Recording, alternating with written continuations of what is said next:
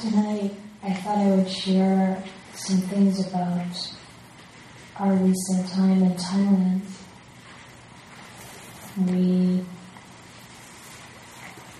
have been to Thailand a couple times recently, and then the last time, and particularly with the intention of spending time with Arahants. And kind of sussing out which ones are like happy for bhikkhunis to visit them. The one who made the top of the list was Ajahn Gunha, because he was so incredibly welcoming. And he's such an amazing monk. I've known about him for over 20 years. He's Ajahn Chah's nephew. He trained with Ajahn Chah and other places. And Ajahn Brahm actually told Ajahn Chitamanda the story of the night that it was determined that Ajahn Kanhai had dropped all the fires, or dropped all the taints. He said that Ajahn Chah had the intuition or knowledge that someone had broken through in the group. And they came to his hut in the evening, and they're all sitting around, and he starts to ask each one, so do you still have any defilements? And it's like, yeah, Ajahn, that's kind of thing going around down the line. Gets to Ajahn Gunha and he asks him, and he goes, no.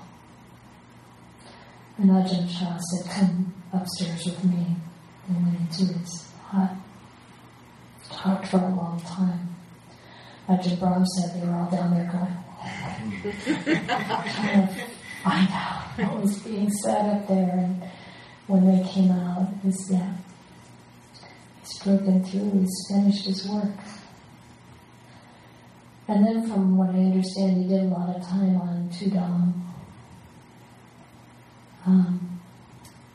And since then, and this is many years ago now, since then established many monasteries, and he lives in a monastery now. He used to live more in the north in Chiang Mai, and now he lives in a monastery near the Khao Yai National Park, very close to the monastery where Ajahn Sumedho lives, and not so far from where Ajahn Jayasaro is, the Bokchong area.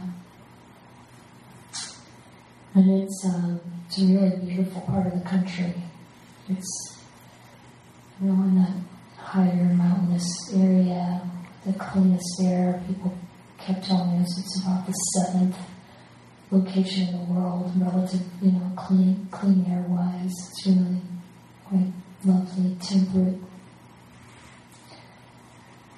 And I really expected, well, first of all, on our previous visit, Ajahn Gunha told me to come and stay for many days, and that he would teach me the Dhamma until I understand. And so then you can practice anywhere. So we wanted to take him up on that offer, and decided we'll stay for a month. And if that doesn't do it, we'll come back again and again. And he actually tells people that anyone who's serious, earnest practitioner, they can come and they can live at his monastery and stay for the rest of their life. He really has this incredible open heart, incredibly welcoming, and he really gives his all.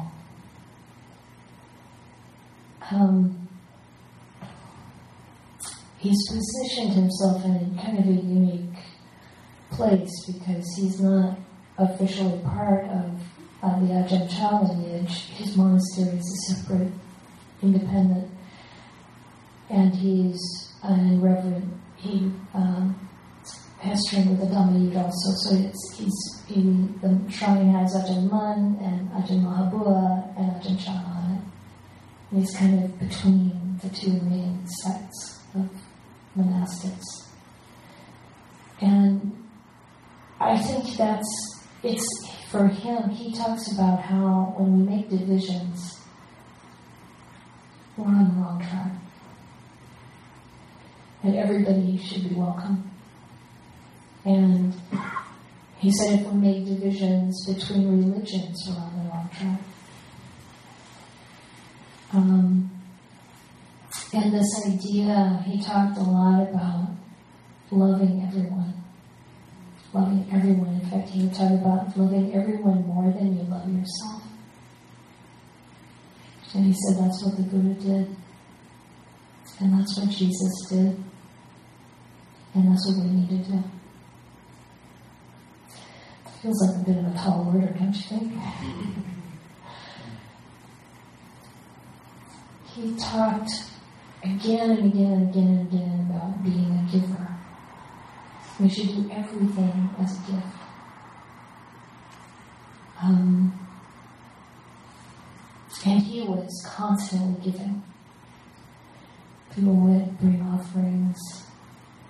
And it was clear that people knew the kinds of things he would give, because they would bring these, like, lots of candy, and he would throw them to us, give this, and yogurt drinks, and he would actually pitch them out into the crowd. If he was here right now, he would just get it right into your hands.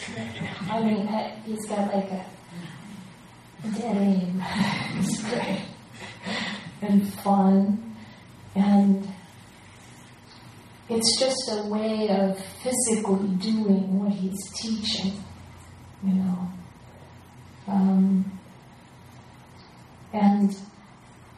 He would talk about how we have eyes, ears, nose, tongue, body, and mind for the soul. He would do that with his hand. For the sole purpose of developing wisdom. That's what it's for. That's what our senses are for. That's what this life is for. And I really appreciated that.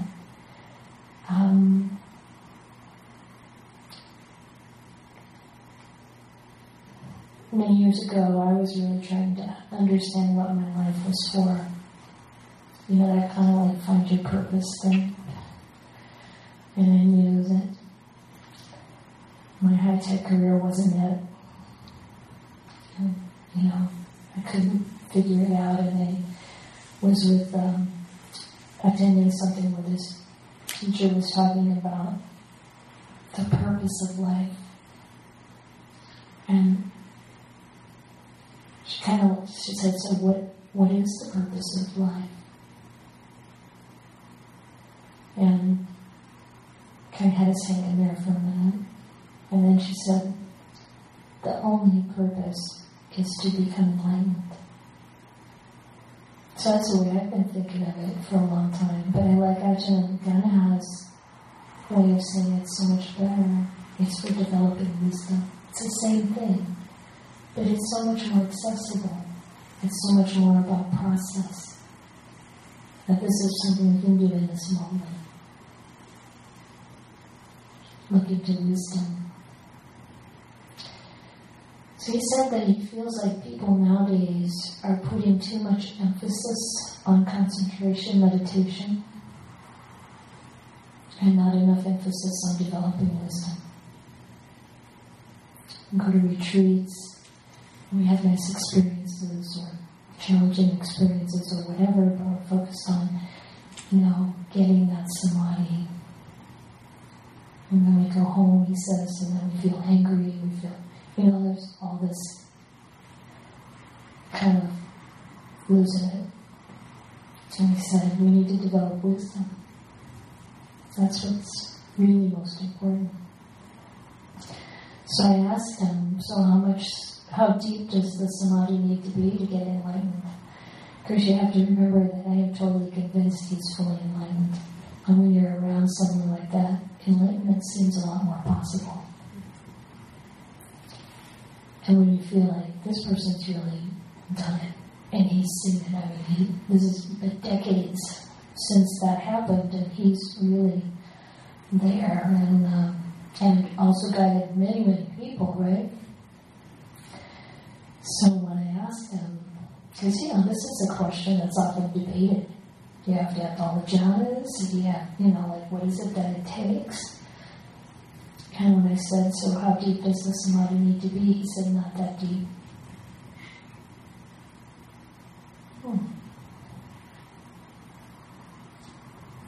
Not that deep. And it kind of reminds me of something that another bhikkhuni that I know who lived with Ajahn Buddhadasa many years ago. So that Ajahn Buddhadasa had the same idea. You have to have enough samadhi to, you know, like be able to put the key in the keyhole. That samadhi is really a support for our mindfulness. It's important, it's crucial, it's necessary, but it's not what gets the job done. We have to develop wisdom.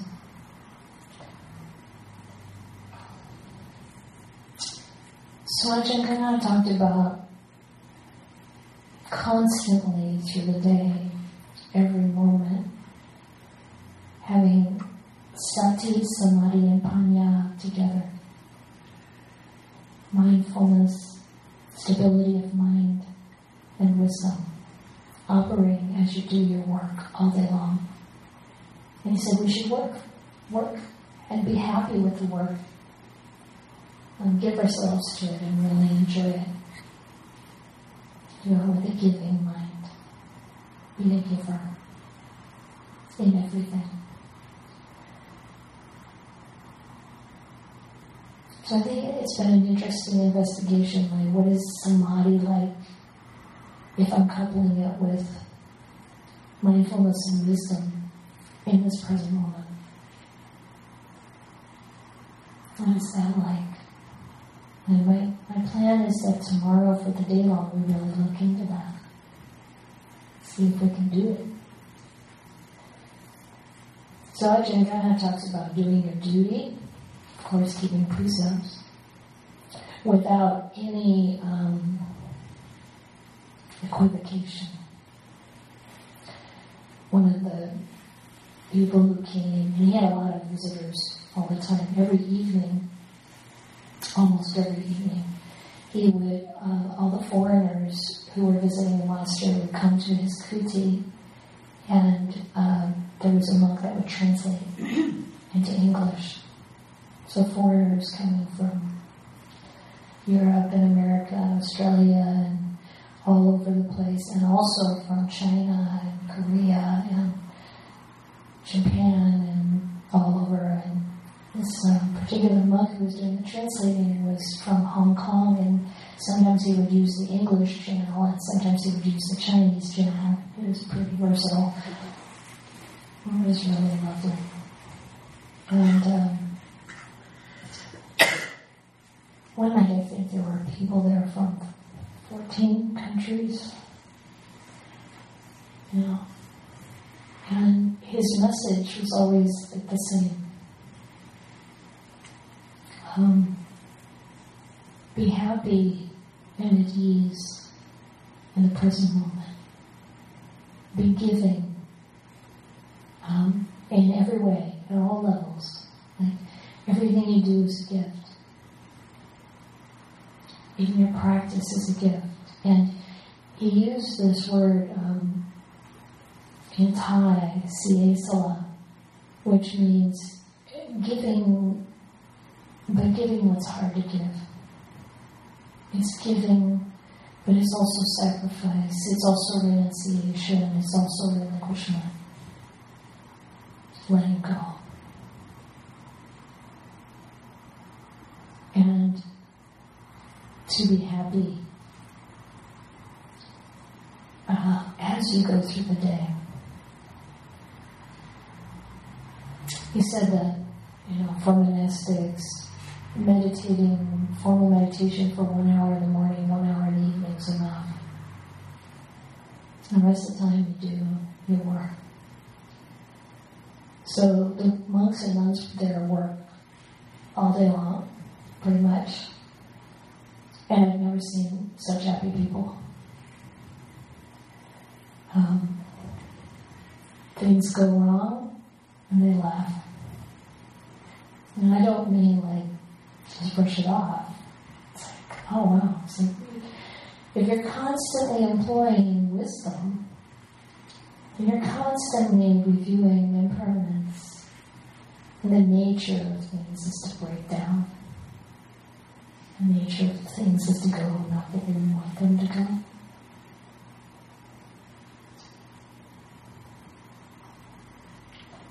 And the mind needs encouragement. I mean, I really expected a much more kind of gung-ho,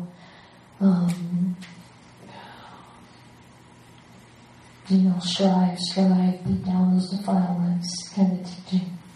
And it was so refreshing. So refreshing to just be at ease. Be happy. Yes, do your duty, take responsibility. But enjoy it. Notice when you're not happy and why. Give love. Now, the Buddha didn't say we should love other people more than we love ourselves. He said we should love as we love ourselves. Metta, karuna, mudita, upekha. And I think Ajahn Gunha says more. He says the Buddha did that, like I said. Jesus did that. He said, I think because that, and now he's doing that. The Buddha must have loved people more than he loved himself because of the way he just constantly walked around to Northern India, even when he was 80 and he was close to dying. Went all around and taught. That's loving other people more than you love yourself. You're not looking for comfort.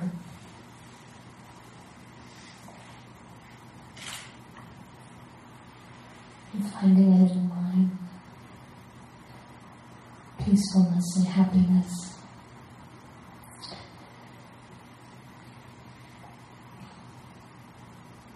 So I was going to talk about this woman who came, who talked about, in terms of the unequivocal commitment to the precepts. She was talking about ants in her house, and how for a year she's been trying to do every possible thing to get them out. And she wants to get an exterminator to come, and she's basically trying to ask for permission. And he said, well, you can share the negative karma with the exterminator. She said, so what do I do? He said, you have to have a really pure mind, completely pure mind. That's what's important. And she's like, I can't take it. It's like too much. They're just like, they can't, The way you're talking, they should just sell my house and move somewhere else. And he said, yeah, you could sell your house and move somewhere else. There's no way he was going to say, yeah, it's okay. Because he said you have to have a really pure mind. And the way you're talking, he actually said the way you're talking, you don't. She hates these ants. She wants them eradicated. And that is not a pure mind.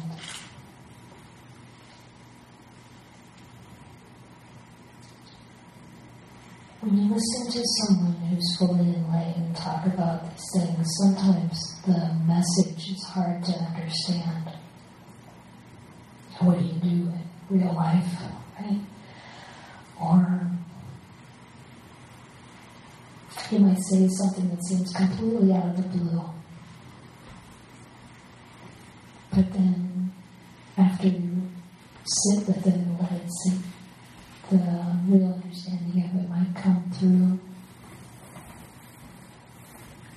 And when people would talk about, well, if I'm just a giver and a give and give and give, aren't people going to take advantage of me? And his answer is, you need to let wisdom solve the problem. So he wasn't saying that you just to take care of yourself or take care of things. It's like you use wisdom to know what's appropriate to give. And I noticed that, he would be there after a long day of managing all kinds of other things, meeting with all kinds of people, talking to us.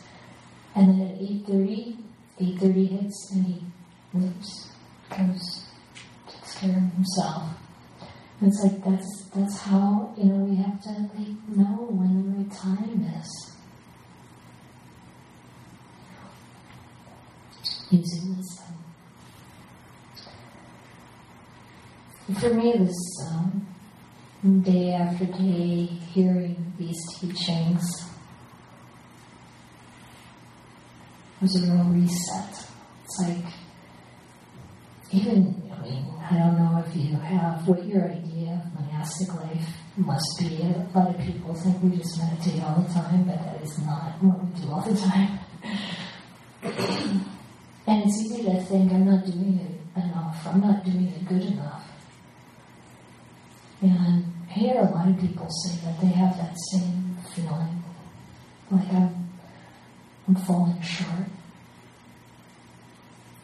And his teachings just kind of offered a complete reset on that. Just, be generous with yourself. Let it go. In this moment, do what you can do. Be virtuous, take responsibility, and love. Love yourself, love other people. And stay present to the degree you can. When the mind goes off into something, bring it back. And he said if we practice with Sati, Samadhi, and Panya in our mind, the defilements don't have a chance. And he said, that's the way to enlightenment. Just that. Just these simple things. Then the enlightenment will come, stage by stage.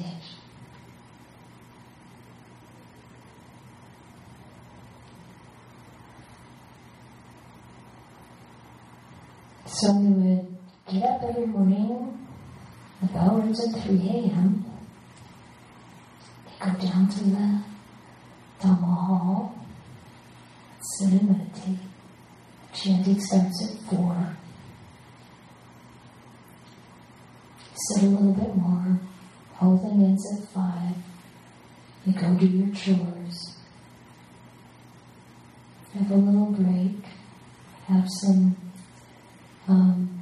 lay people would get ready to give go on Pindapat and give the monks food in their bowls. The meal happens around 8:30. And then you have time to clean, sweep, practice, rest a little, practice, tea time at 5.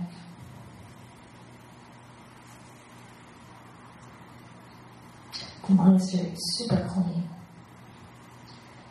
And we brought, and it's like a park, it's beautiful. And there are lots of buildings. You can call them kutis, but they're more like houses. There's space there for 2,000 people to come. I mean, if there are 2,000 people there, then the kind of rooms we had were, there's a big platform with 3 mattresses on it. That would all be stacked full of people. But, you know, we had more space for each of us because there weren't 2,000 people there. It wasn't a big event happening. And then in the evening there's more chanting and meditation, and like I said, the foreigners go up to hear his Dhamma in English.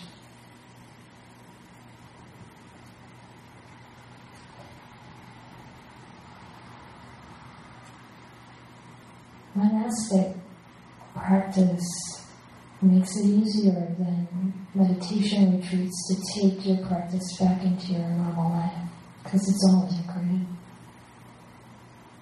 Instead of sweeping the leaves, you know, I can come back to do whatever it is I need to do with the same quality, the same practice.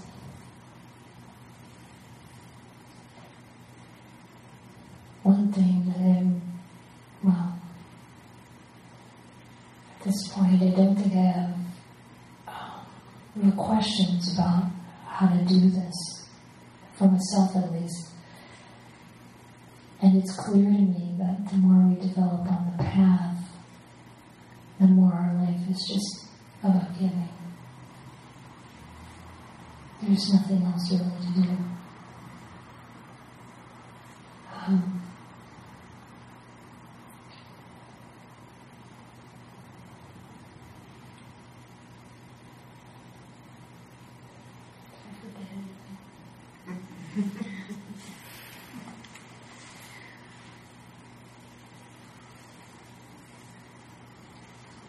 Things like that.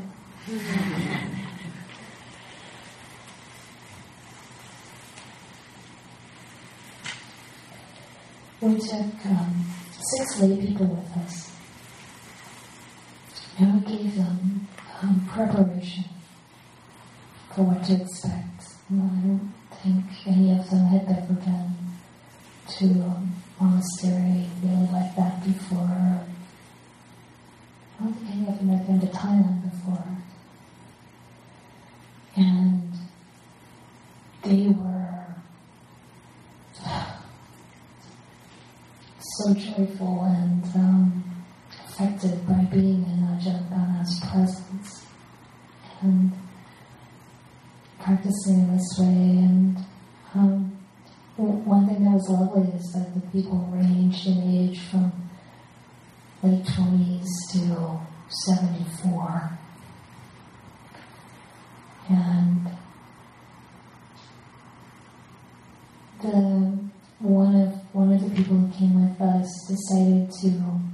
So the idea was that the lay people would come for 2 weeks, and we would just stay longer. We were there 6.5 weeks total, and one of the people who came with us decided to just extend her stay, and she wanted to. There's an Arahant nun who lives close by Ajahn Gunha's monastery, and we visited her a couple of times. She was a student of Ajahn Mahabua, so she got more of the message of strive, strive, strive. You were talking to her about pain when you sit, just you gotta sit through the pain. Ajahn Gunha's like, you know, when the meditation ends and the Dhamma talk starts, he says, just sit comfortably. You know, just a little different approach.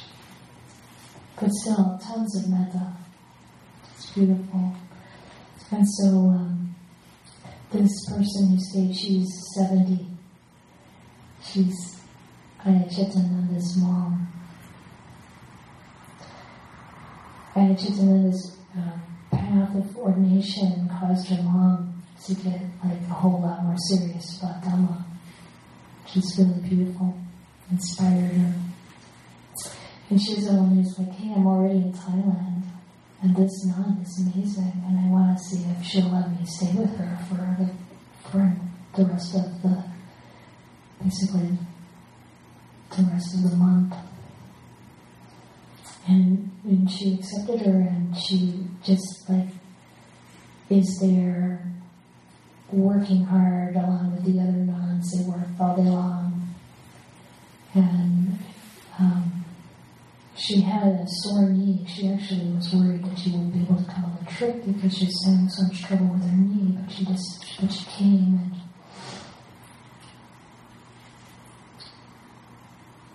And we were a little worried about her knee, and it was really helping her to be able to put ice on it. But at the nuns' monastery, there's no ice.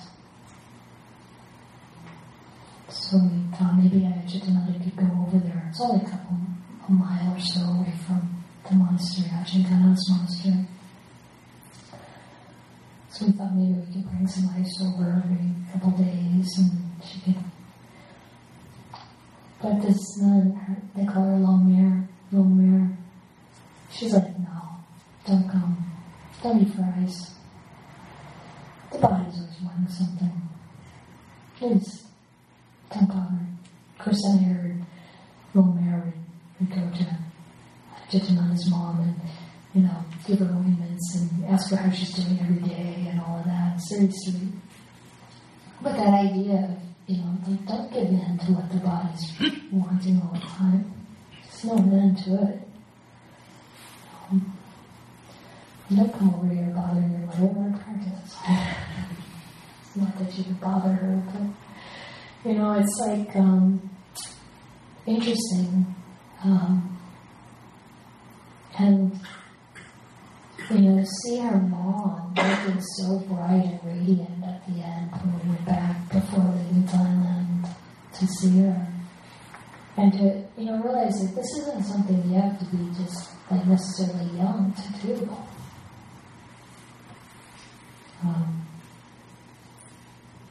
It takes wanting to,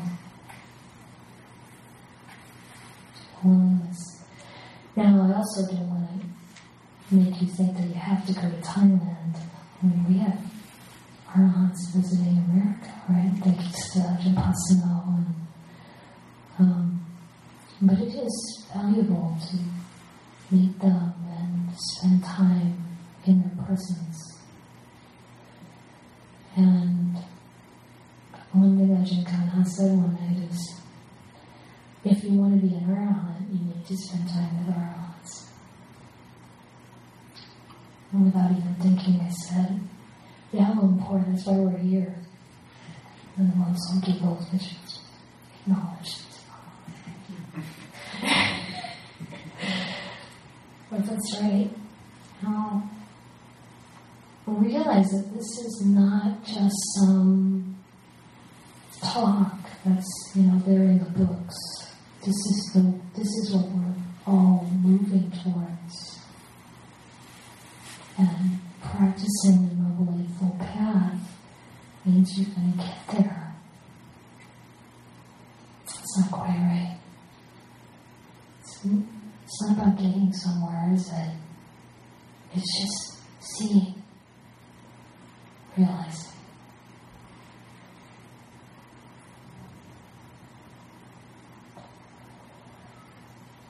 So now, I'd like to hear from you.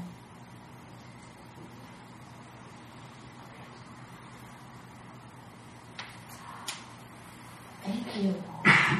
There's an important piece I missed. People would ask more questions about all kinds of things, and a lot of the time his answer was, let it be. Except that the Thai phrase he was using was more like, who cares? So what? If it's not on track to awakening, who cares? And it caused us, as our little group was discussing, to someone recalled Ajahn Amaro, kind of I think it's a revival of something in Hitchhiker's Guide to Galaxy or something like that. SCP, someone else's problem.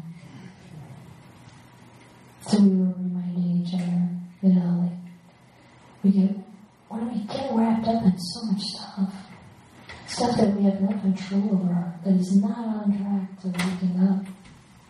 If that's the purpose of life, developing wisdom, until we know the truth of the way things are and we let go of everything else, then SCP,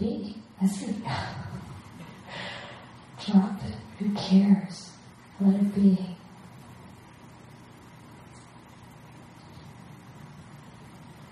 Well, we can always look at why do I want to be involved in this? Why do I? And this doesn't mean we have to shut off from the world. We look at what can I do to make this better? What can I do? And the Buddha said too, do what you can do. And if it doesn't change, if you can't correct it, so the karma is really strong, and let go. So now, what are your questions? What are your thoughts? What are your complaints? I'm not as funny as Ajahn Gunha, I'm afraid. I didn't bring any candy to throw at you, so you're going to have to kind of come forward with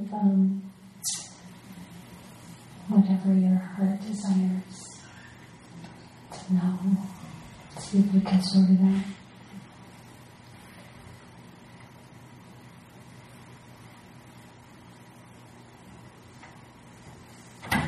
Yes? So you talk about radical wisdom. What exactly means wisdom? Mm-hmm. Wisdom? Yeah. Wisdom? What is exactly wisdom? Mm-hmm. Wisdom is,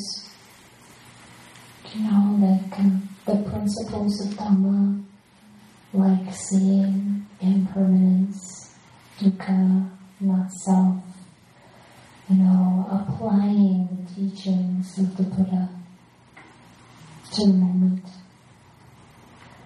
seeing the true nature, knowing wholesome states and unwholesome states of mind, choosing to reject unwholesome thoughts.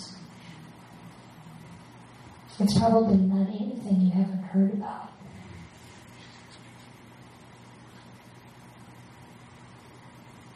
Yes? I'd like to take my wife and daughter to Thailand. My daughter's 5. Is there, how would something like that work? You could go. You could bring her. Yeah.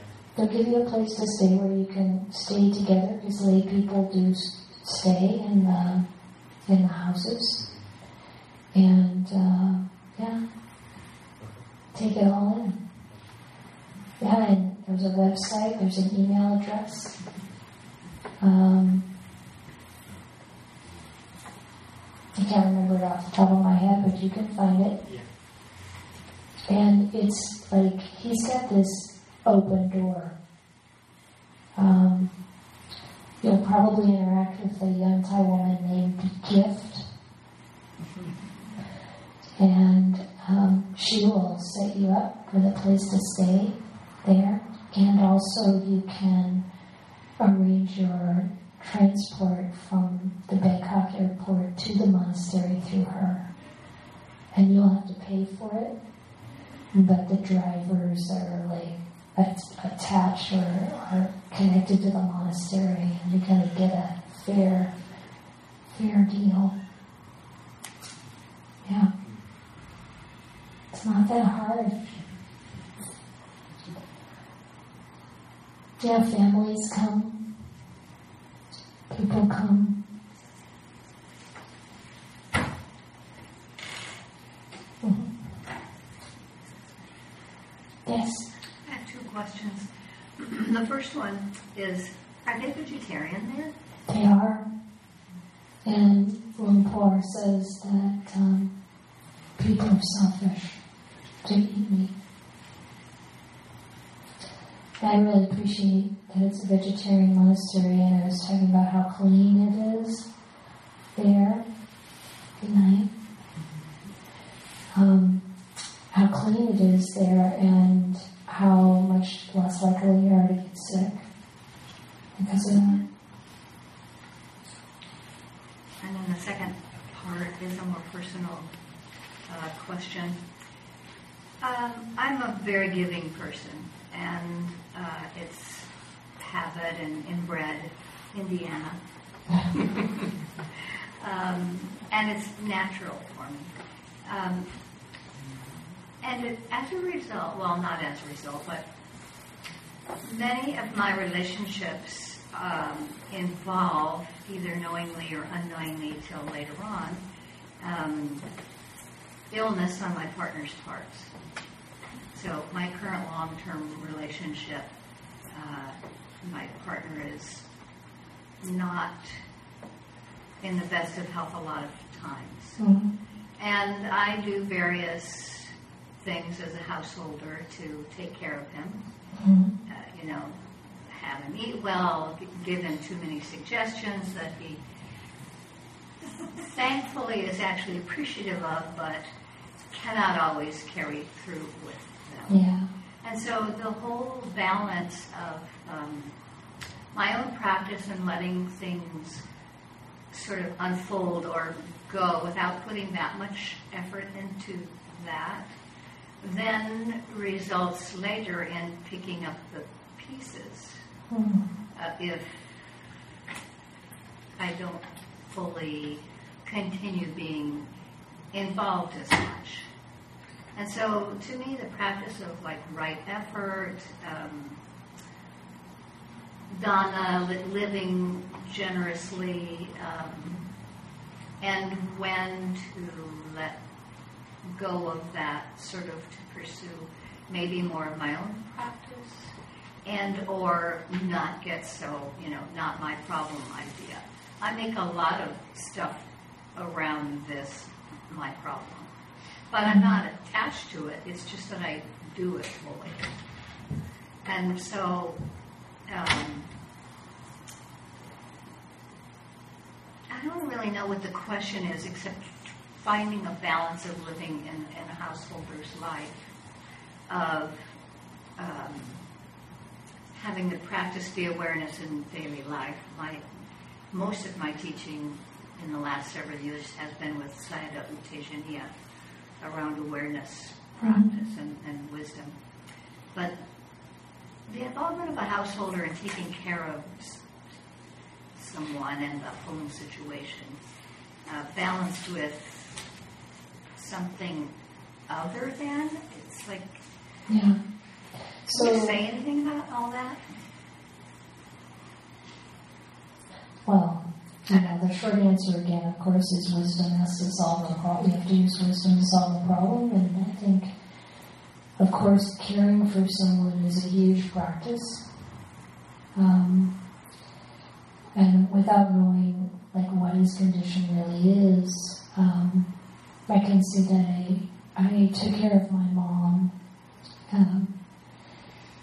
She came out to live in California in 2010, and then from that time on, I was the one who was really responsible to make sure she had what she needed, and then gradually her health declined until I really had to move in with her at the end, because I knew she couldn't like even walk with her walker steadily enough on her own to be safe, and also knew that she was going to die sometime in a fairly, you know, you can't know how much, but it, they told me it was months, not years.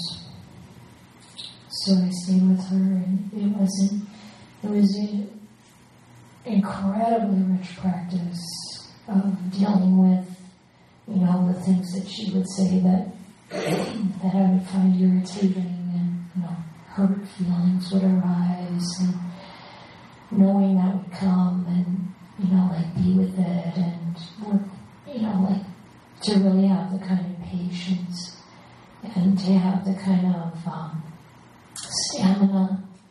Like, when I slept while she she was still able to get up at night and go on her, well, she tried to go on her own, but I knew she shouldn't. And then I would hear her like several times during the night, and I'd get up. And there's nothing my body wanted more than to be in that bed asleep. And it's like, oh, noticing all this, like, suffering in myself and being able to be present with that and still just do the job.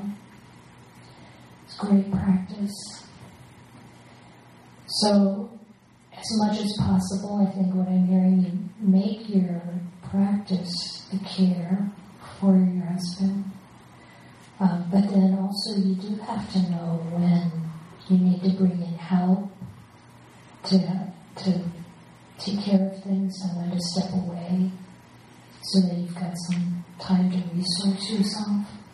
This isn't anything new I'm telling you, but you know, it really is something you have to evaluate as you go.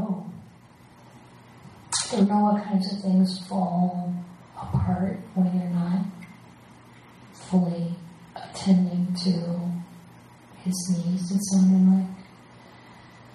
But there's an awful lot that's outside our control. And a lot of the times the way we make ourselves crazy is we try to control things that are not in our control. It's important to remember that the only things we really control are our own actions and speech and thoughts that we put energy into. That's what we have control over. And even if we're really doing our level best to help someone, if they're not wanting to do it, there's only so much we can do. I mean, so there's a letting go, because we all have our karma. And sickness and death is normal. I'm not going to stop it. I mean, we can do what we can do. Yeah. I mean, also, it is true, the Buddha, I mentioned this last night too, when we were talking about Dhamma. It's like, the Buddha said that the most powerful external force for any of us is another human voice. So what we say to other people does matter, but we can't control whether it's going to have any particular kind of outcome. So remember that you do have responsibility to say what we can to improve things, to encourage, but then let go. I hope that's helpful. Yes? I was, maybe I missed the lesson, but I was curious on how a pure mind does take care of ants. Yeah. I mean, the story that I remember, and you can tell me if you've heard this story too, was that there was a time when termites were eating the kutis at Ajahn Chah's monastery, and they have a lot in Thailand. The monks have a lot of different methods for dealing with the critters in the forest, and they really do their level best to, not kill them.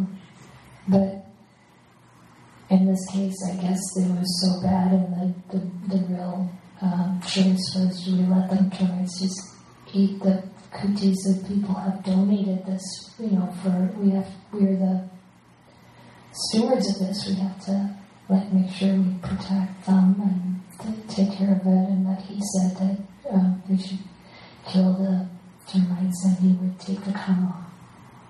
Has anybody else ever heard that story? No. You have. Have you?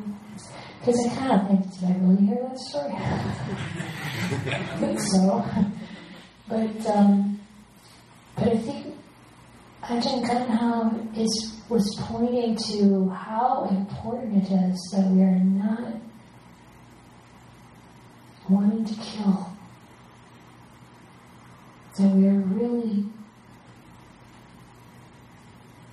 not allowing ill will or aversion to motivate our action.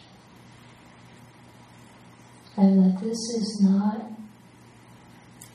a light thing. It's super crucial that the mind be filled with loving kindness towards all creatures. And then, what do? So you use all the possible methods. And maybe you sell your house. That's come to mind. But then somebody else gets it. But they do, and then they have to decide if they're going to purify their mind or not.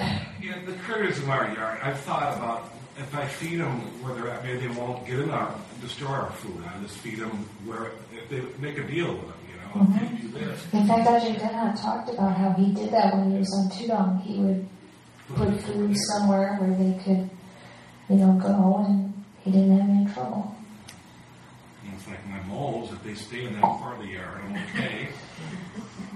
I mean, that could be rid of. You can have that whole section over there, but they always want to come further, and can't shoo them back like cats or anything. But in a way, what will the moles really hurt? His yard. My back. Cleaning up. I understand. I appreciate it. It's not good. Living with 30-some years, it's the same place. And they were there before me, and I get it. I try to shoot away. And sometimes people have conversations with the critters and they go away. Chanting. How can we live with each other without animosity? Even those people who don't agree with you.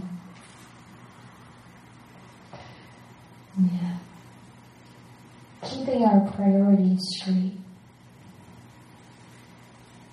At the end of your life, you won't care whether the moles got whatever they were after or not. Or, tore up the whole yard. But if you've developed purity of the mind, that's going to make a huge difference.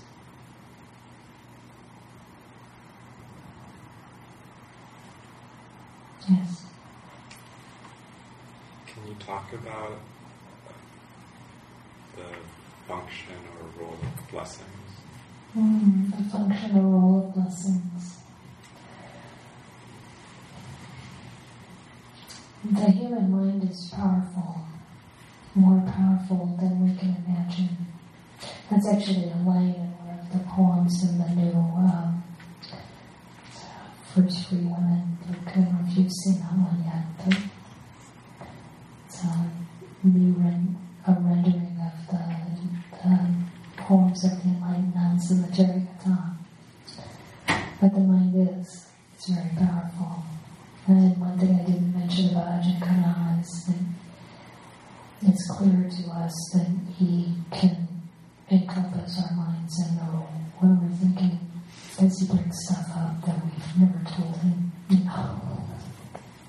Not told him certainly, and just pointing right at what you need to do. And blessing, so the mind and the heart filled with blessing and sharing that has an effect. Prayer has an effect. When it's Buddhist or not, really looking for some other being to swoop in and fix it all. We won't get saved by someone else. But the mind is powerful, and those good wishes, those blessings that we extend matter. When we share our goodwill with other beings, it matters.